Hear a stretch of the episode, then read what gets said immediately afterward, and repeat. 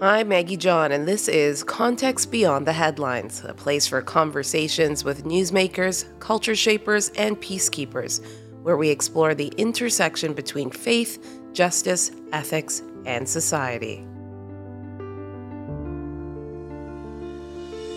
In June of this year, the Toronto Police, the largest police force in the country, admitted something the BIPOC community in the city has been claiming for far too long. Toronto Police used more force against Black people more often than any other group or demographic the result of analyzing data from 2020. And then a week later, Environics Institute released a study entitled Canadian Social Norms and Racism, a national study into the different types of racial microaggressions directed to Black and Indigenous people in this country and how aware Canadians are that they are happening. We speak to the author of that study, and later on, I sit down with a black man to hear his take on the recent acknowledgement by the Toronto police and the new study on social norms in our country. And later on in the show, we discuss our so what. Before we go ahead with any show idea, we formulate a so what statement. Essentially, we ask ourselves, why would someone care? Our senior producer, Hannah Vanderkoy, joins me to discuss why today's topic made the cut and her thoughts on this continued conversation around race in our country. It simply adds to the other evidence that we've got that uh, uh, racism exists in Canada, that these kinds of day to day microaggressions do take place. This is not news to us. Maybe it's news to the rest of y'all, but it's not news to us. The question is, what are you doing about it? Right? And the biggest thing that for me when I listen to it is that there's a big accountability piece that's missing.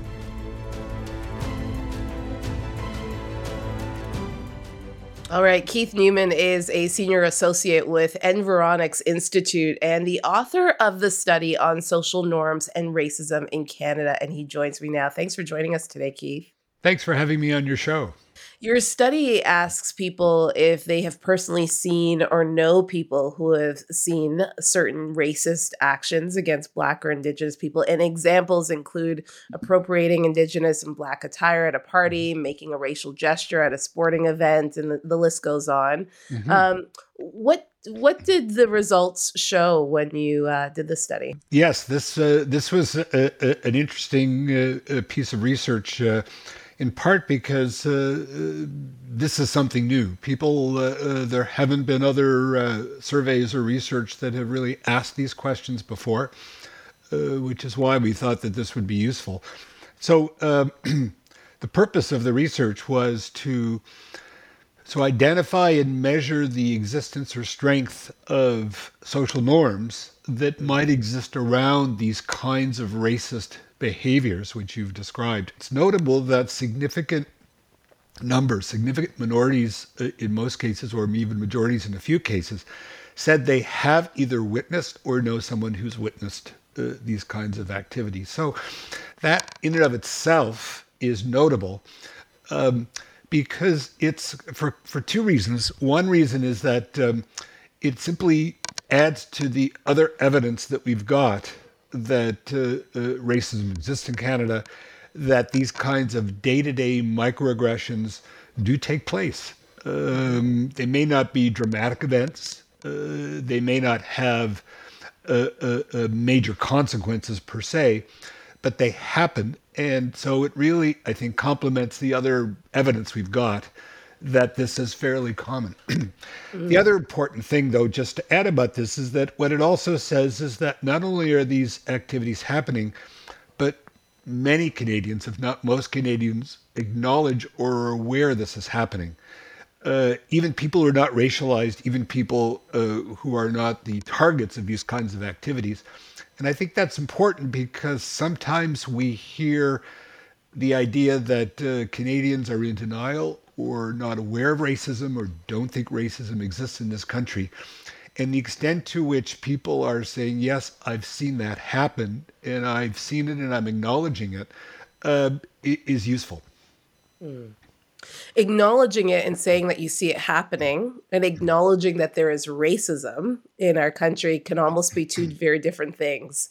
Um, because I've been in, in conversations where people say, "Oh yeah, I've heard somebody say that, but it's just you know the generation that they came from, but they mm-hmm. didn't mean any harm mm-hmm. from it, and they will not acknowledge it as racism." So you're mm-hmm. clearly saying that there is racism in Canada, which is a clear differentiation from saying someone has acknowledged that they heard something that was insensitive. What I comment on is the fact that people are recognizing that these actions are taking place, um, as opposed to not even noticing it or not realizing what's happening. So, the next, I think, relevant finding uh, from this research is we also ask people how common they think things are, how common these activities take place within their social circles and community. So, not just what you've witnessed or you've heard about, but do you think this thing sort, this activity sort of happens?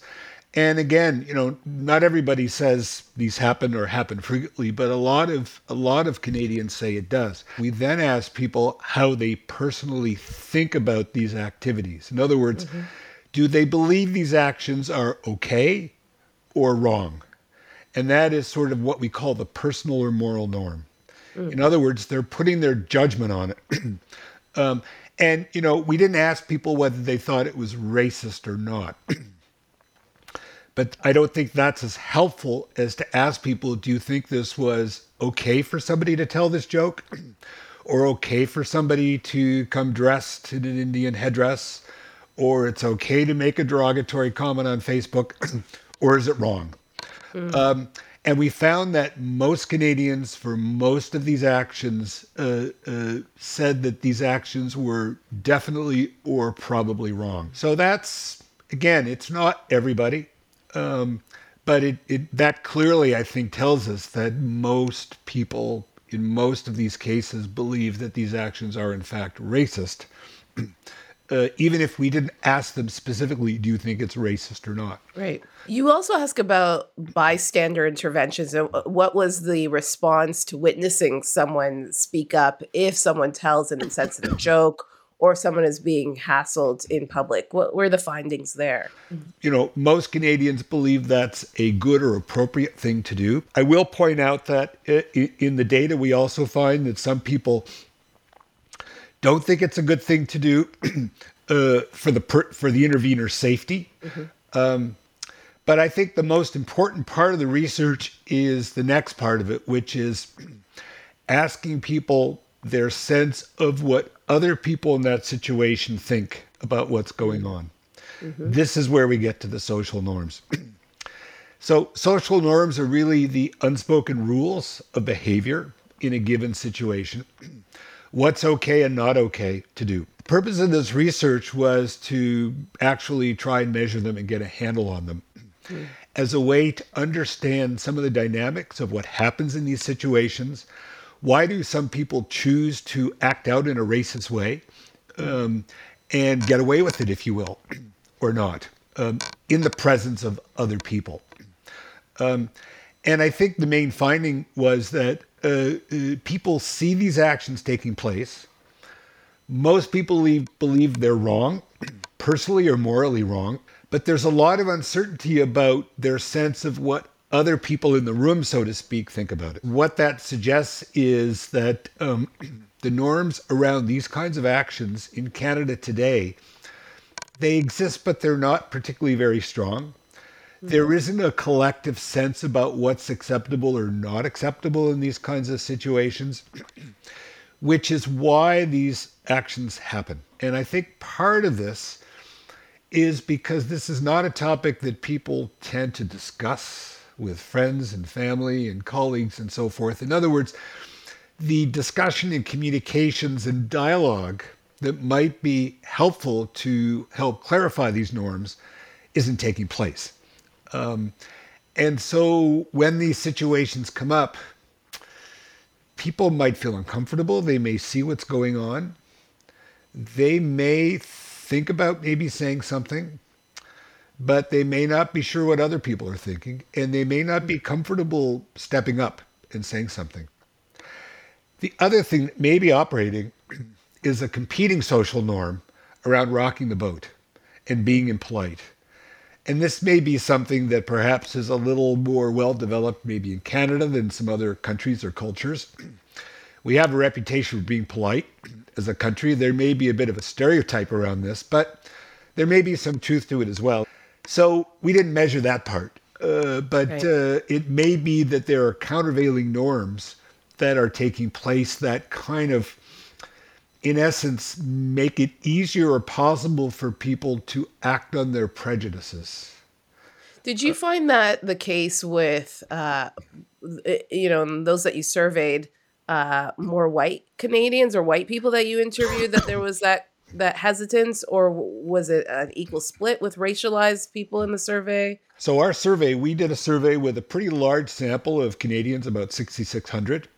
Yeah. And we did this partly so that we could look at the results across many different groups and types by region and demographic and racial background or identity. And we specifically oversampled or or made sure we had additional interviews with Indigenous and Black respondents. Mm. We really wanted to get their perspective. Not surprisingly, Black and Indigenous survey participants were much more likely to have witnessed uh, these kinds of actions or know somebody who had. I mean, that goes without saying. We expected that, we found it. Much more likely to see it happens in society. M- more likely to say these things were wrong, um, but not universally, which is interesting. Um, when it comes to the social norms, it's really interesting that the the Indigenous and Black uh, survey participants their sense of the norms really wasn't much different than other non racialized Canadians, hmm. which is not necessarily something we would have expected. Um, again, this has never been measured before, so we had no basis to to predict or anticipate what might come out. I think black participants tended to have a little stronger norms than the average. In indigenous participants, it was about at the average. And I think the interpretation would be that um, apart from their own personal views, their own experiences, which are different, and their own personal views, which tend to be different, um, mm-hmm. their reading of the social situations is the same as other people. And I think so that uncertainty about the rules uh, uh, is the same for Black and Indigenous people. Uh, they're not sure what other people are thinking either. Um, so the result, in essence, isn't that different. Is it an uncertainty, Keith, about the rules, or is it about what you said as well about uh, being afraid to lose your job, being afraid of you know being reprimanded because again you're not sure of the climate of the rest of the people? I mean, I've been in situations as a black woman where I've witnessed things and I have spoken up, but knowing that I do that at a cost. Mm-hmm. But I've also witnessed people who, again, of the same race as I am, who have chosen not to because mm-hmm. of fear of the repercussions of that choice. So just wondering, I, I don't know if you did your study go that deep into just well, that's maybe good, the reason why. Maggie, that's a good question. I think uh, first off, uh, we weren't asking people about what they themselves would do. I see. Okay measuring the social norms isn't isn't necessarily about putting yourself out there. Right. It's really understanding what other people are thinking. You know, there's a concept in this literature that's called pluralistic ignorance, mm. which is a bit a, a bit of a jar, piece of jargon, but what it means is that there may be in a situation where somebody does something and everybody might actually in the room may actually agree that that's a wrong thing. Like everybody in the room may say that's wrong but the communication channels do not exist for people to know what other people are thinking. Hmm. So everybody thinks it's wrong, and everybody thinks other people think it's okay. But the fact, Keith, that there is this almost, um, you know, this question mark of what social norms are when it comes to offensive actions towards. Black and Indigenous people. What is that? I mean, I'm hearing this, and I, for me, as a Black woman, I'm thinking, well, first of all, I knew all, I knew most of this. Yeah, yeah, it shouldn't be I've experienced I've experienced yeah. it. This is not a surprise, but also this just reminds me that it can be a very unsafe space. If I was mm. traveling on a bus mm. and I interacted, you know, if somebody s- shouted out a, a racial slur, you know, just the sense that would I be protected by others, I don't know if I would feel safe in that. I think about my children as well. Yeah. And so that's that's just my personal conclusion. But Right. I, I'm curious what what you think. I don't think this is the fact that that you know people are operating in social settings with certain kinds of norms. I don't think that that is a surprise or revelation in and of itself. I think the the purpose of the research is to make this explicit. Um, and you know not it's not something that has to be made explicit to the black and indigenous community but to institutions and organizations who are focusing on anti-racism efforts mm-hmm. I think that this research is intended to shine some light in saying, you know, there are all kinds of aspects to how racism operates. There's institutional racism, you know, there's the history, there's the there's the the, the culture.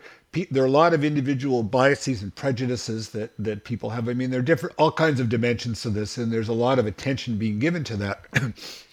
um, but you know, there's been no attention to this social norm dynamic in the context of what happens with issues around racism. Um, and I guess the purpose of the research is to demonstrate that it, you know, to to to shine a light on it, and to show that it can be measured, and that it's something that that isn't just out there. It's something that perhaps there could be a focus. And you know, social norms operate in all kinds of behaviors and areas and dynamics. Most of the focus of other people that have been looking at social norms over the past number of decades have been doing so in a public health with a public health focus, looking at all kinds of public health issues. Um, and there have been efforts, interventions, campaigns to change norms around sort of public health types of behaviors and actions. The best example uh, uh, is around uh, smoking in public, secondhand smoke. And, you know, I think that it's a good example because if you go back a couple of generations, uh, smoking in public was normatively okay. It was okay to do, it was even cool to do, it was common. uh, uh, if there were rules or regulations, people flouted them. It was pretty common and it was kind of accepted. Um, but over a number of decades, there have been active public health campaigns to, in their words, denormalize public smoking, secondhand smoking in, in, in common areas and so forth. And we could see that that's been very effective because today you just don't see it. Um, There's still, you know, a third of Canadians still smoke, but they're not smoking in public areas where other people are around.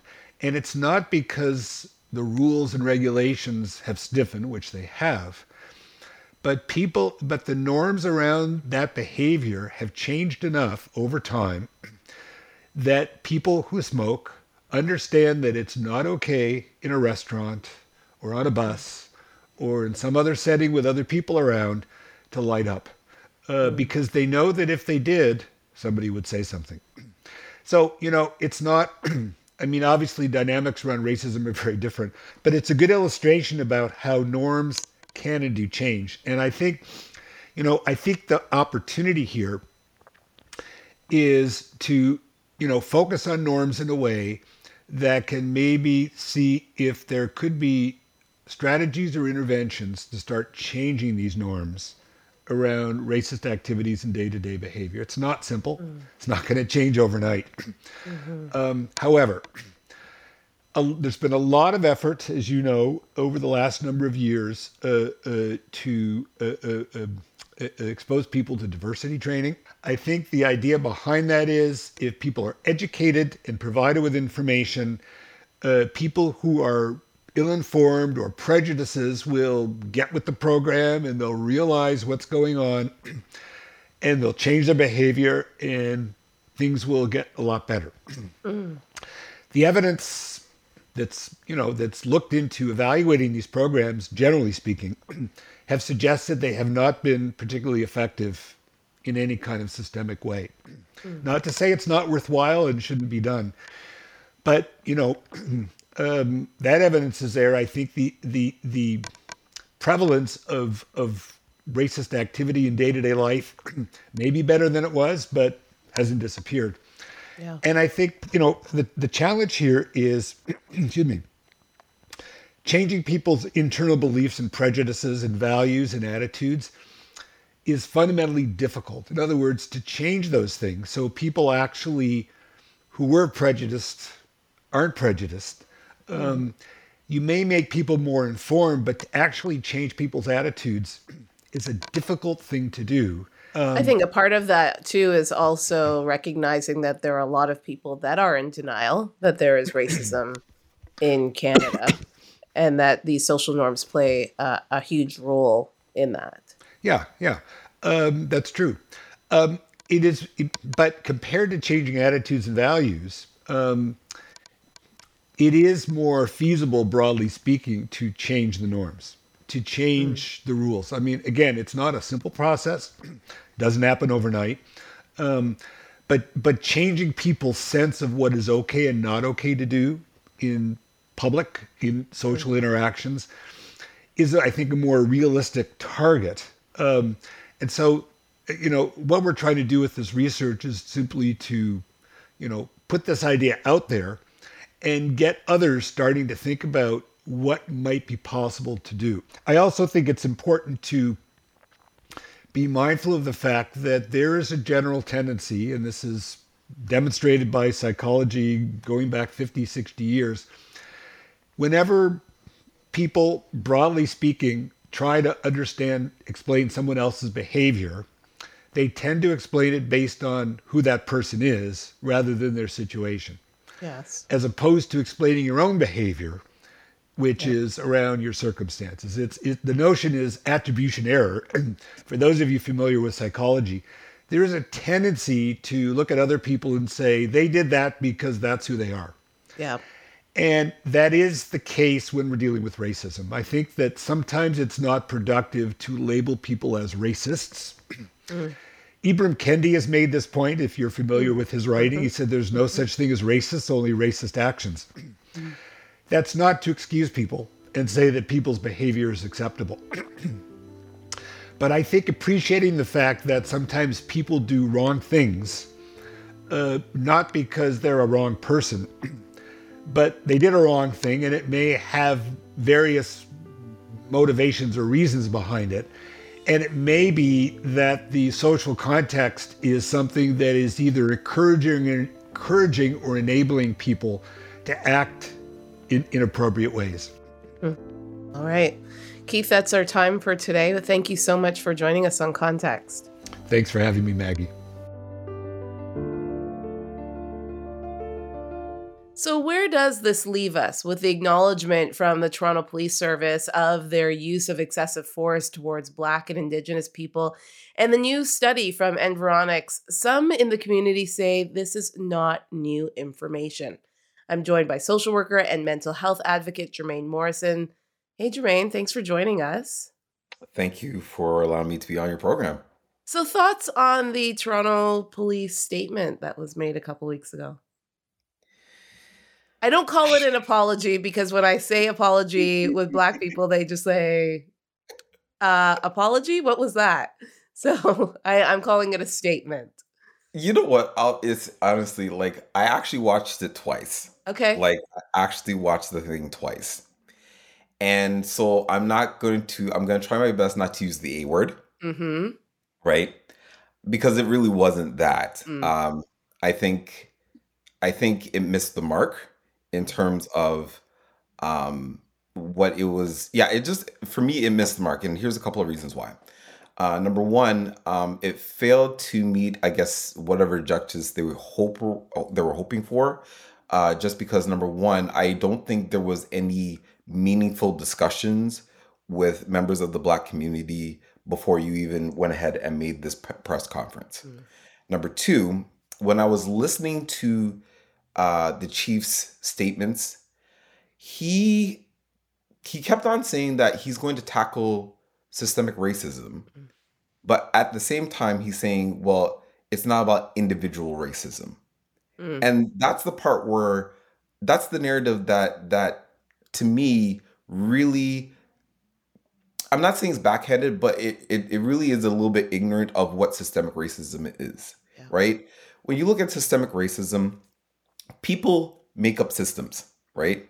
people in power make up systems. They make the policies and the laws that basically dictate how uh, its citizens and its members are to react and to be treated. Mm-hmm. So if you're going to say um, we're going to tackle the system, uh, the systemic racism within the police force, then ultimately you have to address the people within your force, yeah. the people that continue to benefit from such policies and laws, and for the people who continue to uphold or even make up the policies that have unfortunately uh, allowed police officers to egregiously oppress black people uh, within the within when it comes to policing and and the whole justice system. Yeah. I also feel like they could have saved a lot of time and energy if they had been listening to Black people from the beginning, because we have been talking about this for a very long time. Right. And there has always been the sense of, oh no, you know, the police are fair when, you know, they treat everybody fairly. And now they're coming out with this statement. And I know for so many Black and Brown people, it's like, well, we've been saying this for so long. Is that how you felt? This is this is almost like a no duh yeah. moment. yeah. that it, it was it almost felt like it was much to do about nothing, mm-hmm. right? Because even you know there was there was um, a report out by the Human Rights Commission of Ontario that mm-hmm. pretty much emphasized what you heard today. Yep. Right? And this is going back even like 2017, 2018, yep. right? Where black people are more likely to be harassed or to be over policed, you know, uh, in whatever various ways you can think of. And this was directly towards the Toronto Police Services, mm-hmm. right? Mm-hmm. Um, and who knows, there's a large, larger conversation when it comes to how policing in Ontario is when it comes to Black, Brown, and Indigenous people. Mm-hmm. But the whole point of it is if you ask any Black person that's heard this, it's more of a, okay, we already know this. This is not news to us. Maybe it's news to the rest of y'all, but it's not news to us. The question is, what are you doing yes. about it? Right? And the biggest thing that for me when I listen to it is that there's a big accountability piece that's missing, mm. to be quite honest with you, right? If we're tackling systemic racism, then let's discuss what what ways are police officers or people within the police force what's going to happen if they are they are having to be disciplined for egregious uh, violations of whatever policy you want to talk about. Mm-hmm. What is going to happen to those police officers when they act in a very biased or very racist manner? Mm-hmm. We have not heard that. Yeah. We have not seen that. We have yet to see it. Yeah. Right. And it's not to say that Black people haven't given suggestions. What it's coming across is that we're talking, but no one's not just listening, but actually taking action. Yeah. I forced myself to read the full report, uh, mm. the analysis. And uh, one thing that kept coming up was the fact that, you know, there is going to be consultation with community and so forth. And I personally, as a Black woman, would have liked to have seen some of that conversation have already happened mm. when the statement was made to say, hey, We've been in consultation with the community. Right. This is what they've been saying. These are the the things we're we're going to be doing, and uh, and these are the partnerships we have already connected with. What we did see, and I, I don't know if you remember this, is a memo that was leaked quickly after that the chief had sent out mm-hmm. saying, mm-hmm. "Be prepared for basically this uprisal."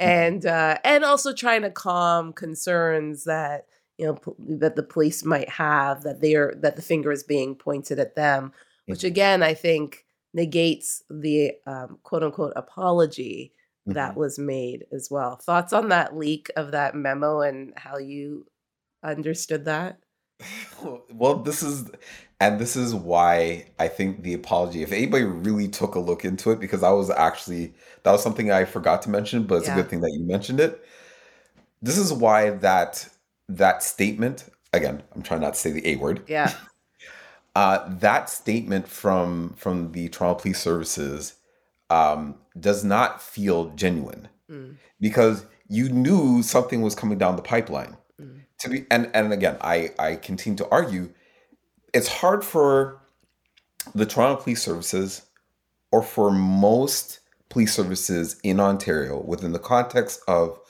a lot of the racial disparities that are happening, you cannot say you did not realize. It's Mhm. the numbers may not have been there, but you can't tell me you didn't have a sense Mhm. of the disparities, the over policing, the biasness, you know, that's happening within police services, right?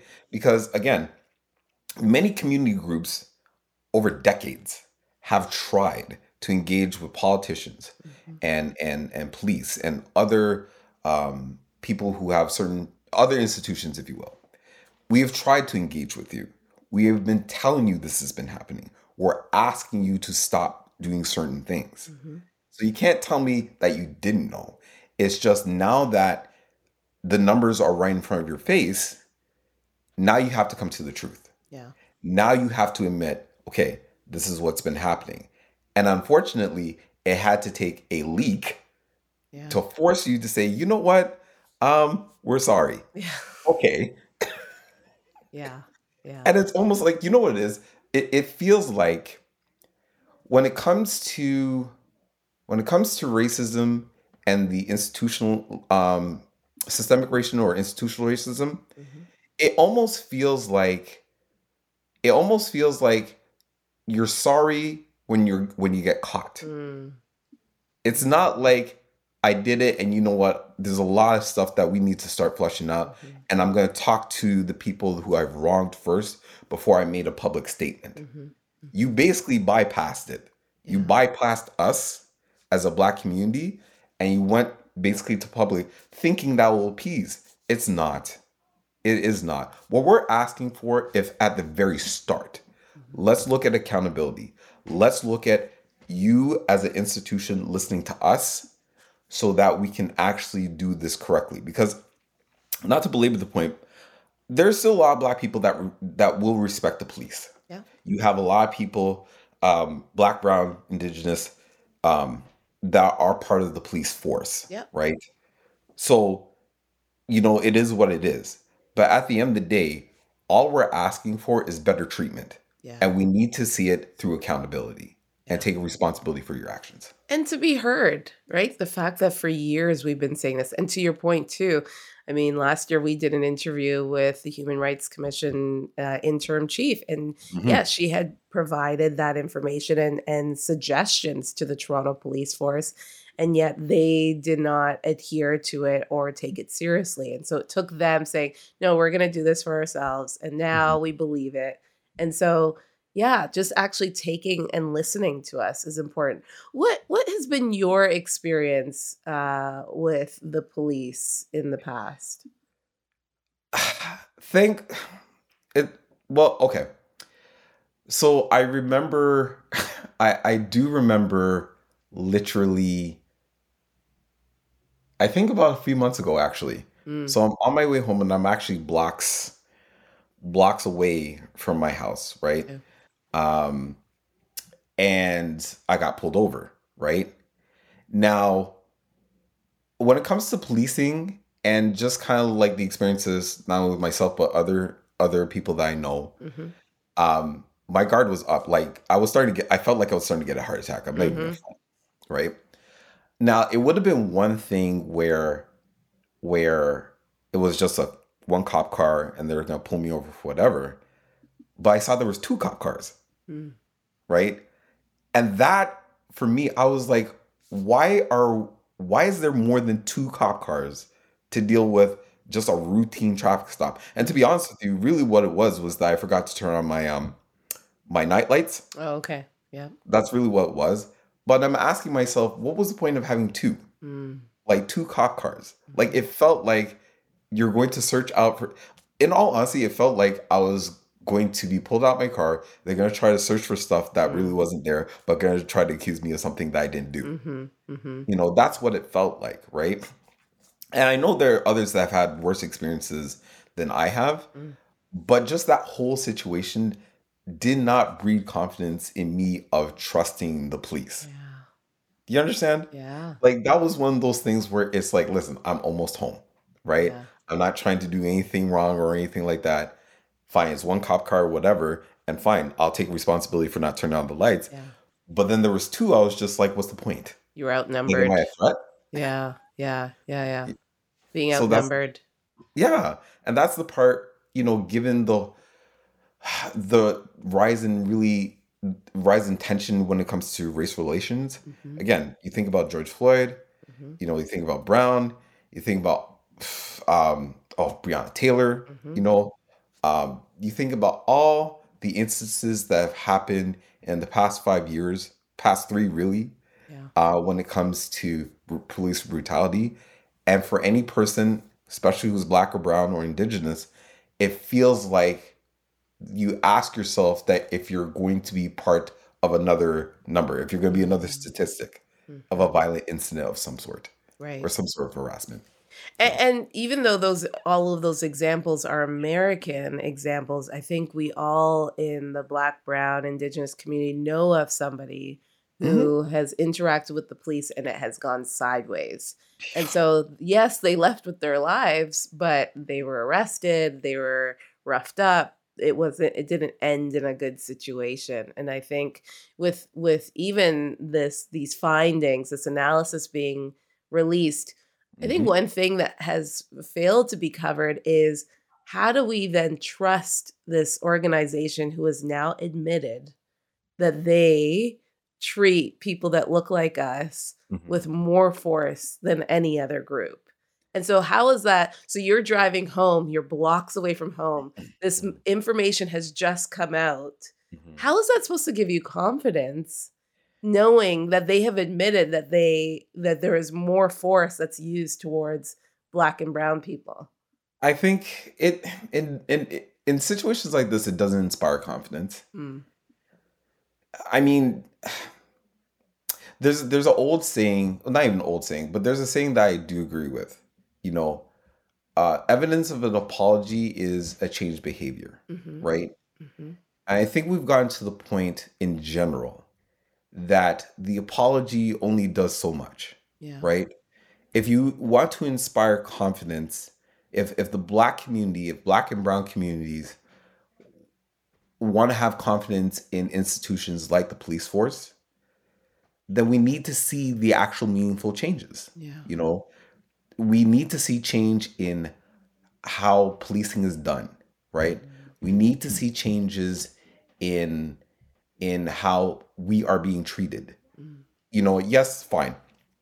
Police chief said that um, we stopped, you know, things like strip searches and, and carding and all that type of stuff. But that's just other that's that's just layers upon many layers, uh, if that makes sense, of trying to really dig out the root of the problem. Yeah. And that is the biasness that exists that that still exists within the Toronto Police Services, right? We need to see meaningful changes so that black and brown people can feel safe and confident even just walking down the street Yeah.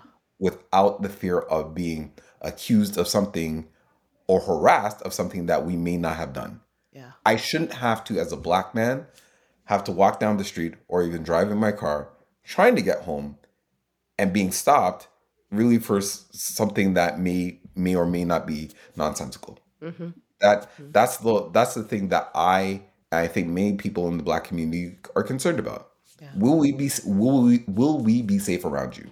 Yeah. You know, that's the whole point. If we can't be safe around you, don't expect us to have confidence in you. hmm And then a new study entitled Social Norms and Racism in Canada came out shortly after the Toronto uh, police statement. And it finds essentially that people don't speak up against those who exhibit racial slurs or actions towards Indigenous and Black people, even if they think it's morally wrong.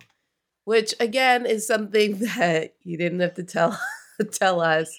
Um, they could have probably saved a lot of money on that study. But but again you know we just spoke to the author of the study and he said you know if anything this confirms that there is racism in canada which you know for many people that has been their argument about canada is just you know oh we don't have the same situations that we see in the states. Right. um, but what they found in this study is that people are, you know, eh, they they gave them hypothetical scenarios essentially and said, what would you do in this scenario? And for many people, they didn't know what the social norm was. They didn't know how other people in the room would approach or react to a racial slur or behavior. So for many, they remained quiet. They didn't say anything. Right. And so, was that a surprise to you? Not me. Listen, talk talk to to black and brown people, talk to indigenous people, mm. and they will tell you like their experiences. Mm-hmm. A lot of the things that have been said, if not directly, sometimes indirectly, that have not made us feel like we're a part of the human race, if you will, like we're just a notch below, right? Mm-hmm. And so it, it's one of those things where you have a lot of bystanders when it comes to racism, mm-hmm. to be quite honest with you. Um, because when racist things happen, and again, we for years, for decades, have always tried to compare ourselves to the states mm. because we see the overt racism, we see the atrocities, and all that type of stuff. But again, when one person looks at racism, it affects people's attitudes. Mm. It affects you know what they say, how they treat people, and on top of it, it affects things that we may not see, job opportunities, mm-hmm. how how people are affected or treated in the healthcare system. Yeah. Again, coming back to our original conversation, the justice system. How do police view us? How does the media view us in in light of things that are happening? Yeah. You know what I mean? So this is not even really surprising in the least bit, yeah. right? I think what it says is that what we what Canada has done, and I've I've actually said this a lot. Mm-hmm. So if anybody wants to check out my, you know, Instagram page. Yes. You'll see where I'm coming from. But Canada, for years, has had a bad reputation of hiding who they really are. Yeah. Right. And it's reflected even in the race based data. Mm. You mean to tell me in 2020, we're now starting to collect race based data? Yeah. Which could have been collected 40 years ago? Yeah. You know what I mean? Or even longer than that? At least when you look at other countries like Britain uh, or Europe, uh, United States or whatever, as much as they do some bad stuff, mm. they will at least put the numbers to the reality, mm. and they've been and they've been collecting it for years. We have been sorely behind as to how badly we have treated its own citizens, especially as people of color. Yeah. We have done a really poor job, and it's now we decided, oh, I think it's time to really look into the numbers and see what's happening. I'm sorry.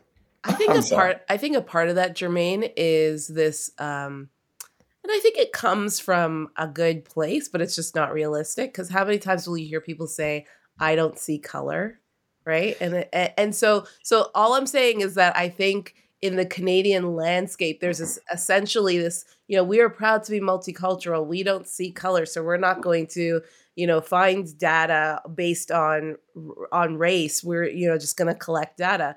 But that doesn't help the situation. And also we need to see color because obviously people are treated differently because of color mm. and everybody else sees color as much as you want to say that it doesn't. So what happens with this and i'm glad that you mentioned it when it comes to this whole multiculturalism yeah. what people haven't really sat down and thought about is that when they brought about like the whole concept of multiculturalism and inclusion, what people don't really talk about enough is that how it has denied the experiences of people of color, mm-hmm. right? Mm-hmm. So when we when we talk about like this whole inclusion business and especially multiculturalism, yes, we're glad that everybody is in the same room. Mm-hmm. You know, everybody's talking. But what we're not going to talk about is the bad experiences that have happened. We're not going to have those conversations yeah. because again you know uh, that's a bit too sensitive. Race racism is a very sensitive topic mm-hmm. right? Much like religion much like sexual orientation mm-hmm. those are very sensitive topics.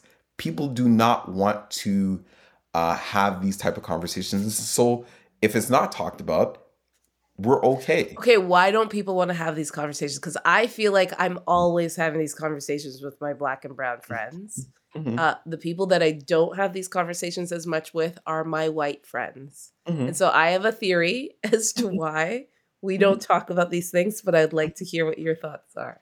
Because we don't want to see our own sins? Yes. yes. Yes. We don't want to look in the mirror. We do not. We, we do not. Again, you know, we've somehow built up this narrative of how Canadians are nice. And let's Mm-hmm. start there, right? In relation to our friends in the South, Mm-hmm. Canada has built up a narrative over the past many decades of how we are nice people. You know, we we don't see the racism as compared to, let's say, in the states. Everybody's quote unquote treated equally. That is not the case. That has never been the case. Because if that was the case, you wouldn't see that many graves in all these residential schools Right. that have been happening. The whole point is is that we we have become very passive aggressive in dealing with certain social issues mm-hmm.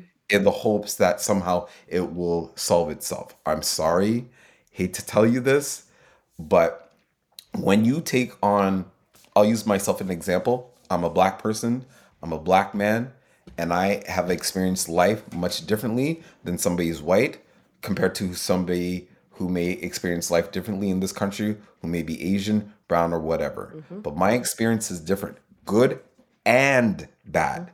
And people have to hear what my experience is.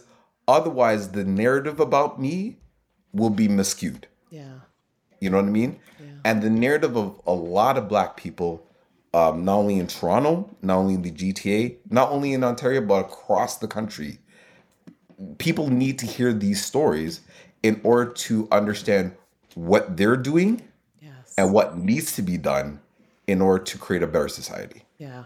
So good. Thank you so much, Jermaine, for your thoughts today on this. Such a great conversation. All right, it's now time for our so what, essentially asking the question why did we decide to enter into this conversation again about race and race relations in our country? I'm joined by senior producer Hannah Vanderkoy. Hey, Hannah. Hey. What are your thoughts about what Keith had to say? Yeah, I thought it was interesting. Um, as he said, it's, it's never been done before, and they're proving that you can track this stuff. Um, at the same time, it does almost feel unnecessary to track it because it's it's, it's obvious. Like, and he even acknowledged that in the interview with you. He's like, you know this, you've been seeing it, Yeah. and so I always struggle with that. It's like, why do we need a report or a study, and and is this even getting you know a huge amount of traction to change the social norms? You know, one of the things that I felt like when he said there is racism in Canada, it was almost like a, oh, because hearing that, A, from a white man, when, you know, we've received feedback even through our shows that we've had on television when we talk about race from viewers who are like, there is no racism in Canada, Maggie. What are you talking about? So to hear from somebody who's studying this, to acknowledge it, um, even though I know it, obviously, as a black woman, just gave me a sense of hopefully people are realizing this and waking up to the reality that black and brown people face in this country every day.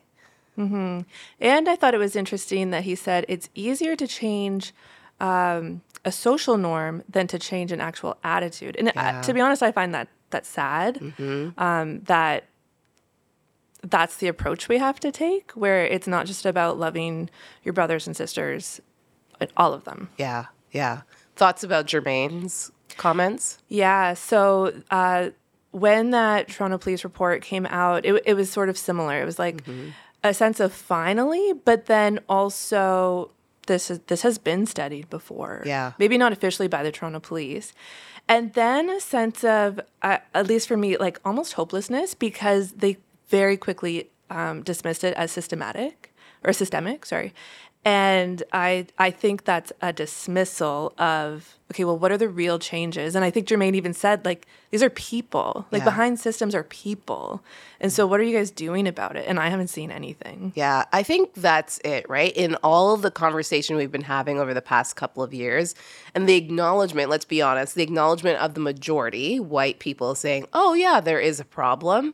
It's like, okay, we've now acknowledged a problem. So, how do we move forward? How do we change systems? And I almost feel like a bit of the energy has kind of fizzled. You know, people have moved on in conversation. When you bring up um, diversity, inclusion, people are like, they've moved on from that conversation. And so kudos to the Toronto the Toronto Police Services for doing this research, but I mean, we could have probably saved them a lot of money by like I mean, the fact that the the um, Human Rights Commission had already done a study on this and had already found this information was actually holding the Toronto City Police um, accountable and saying, "What are you going to do?" we need to move on to like action points. What's what's going to happen? Are we going to see um, less brown and black people being pulled over for no apparent reason? Like, how do we actually see concrete differences? Yeah, and and again, I don't want to be too hopeless, but I think of what's happening at, at Durham um, yeah. School District. Uh, yeah. Uh, Roxanne, she's been on the show. She's a friend of yours, and it seems like okay. So now we're a couple years later, yeah, and people are like, all right, that that thing that you were studying, we need that report to come out, yeah, and they're rushing it and ma- making sure everyone's happy in quotation marks because they're not doing their due diligence. Yeah, yeah, it is a fascinating topic that we will continue to follow. Thanks, Hannah. Thanks. Thanks for listening to Context Beyond the Headlines podcast. Big thank you to our guest, Keith Neuman and Jermaine Morrison. Context Beyond the Headlines is a production of Crossroads Christian Communications. It is executive produced by Melissa McEachran, produced by Hannah Vanderkoy, edited by Kyle Smistra, and hosted by me, Maggie John.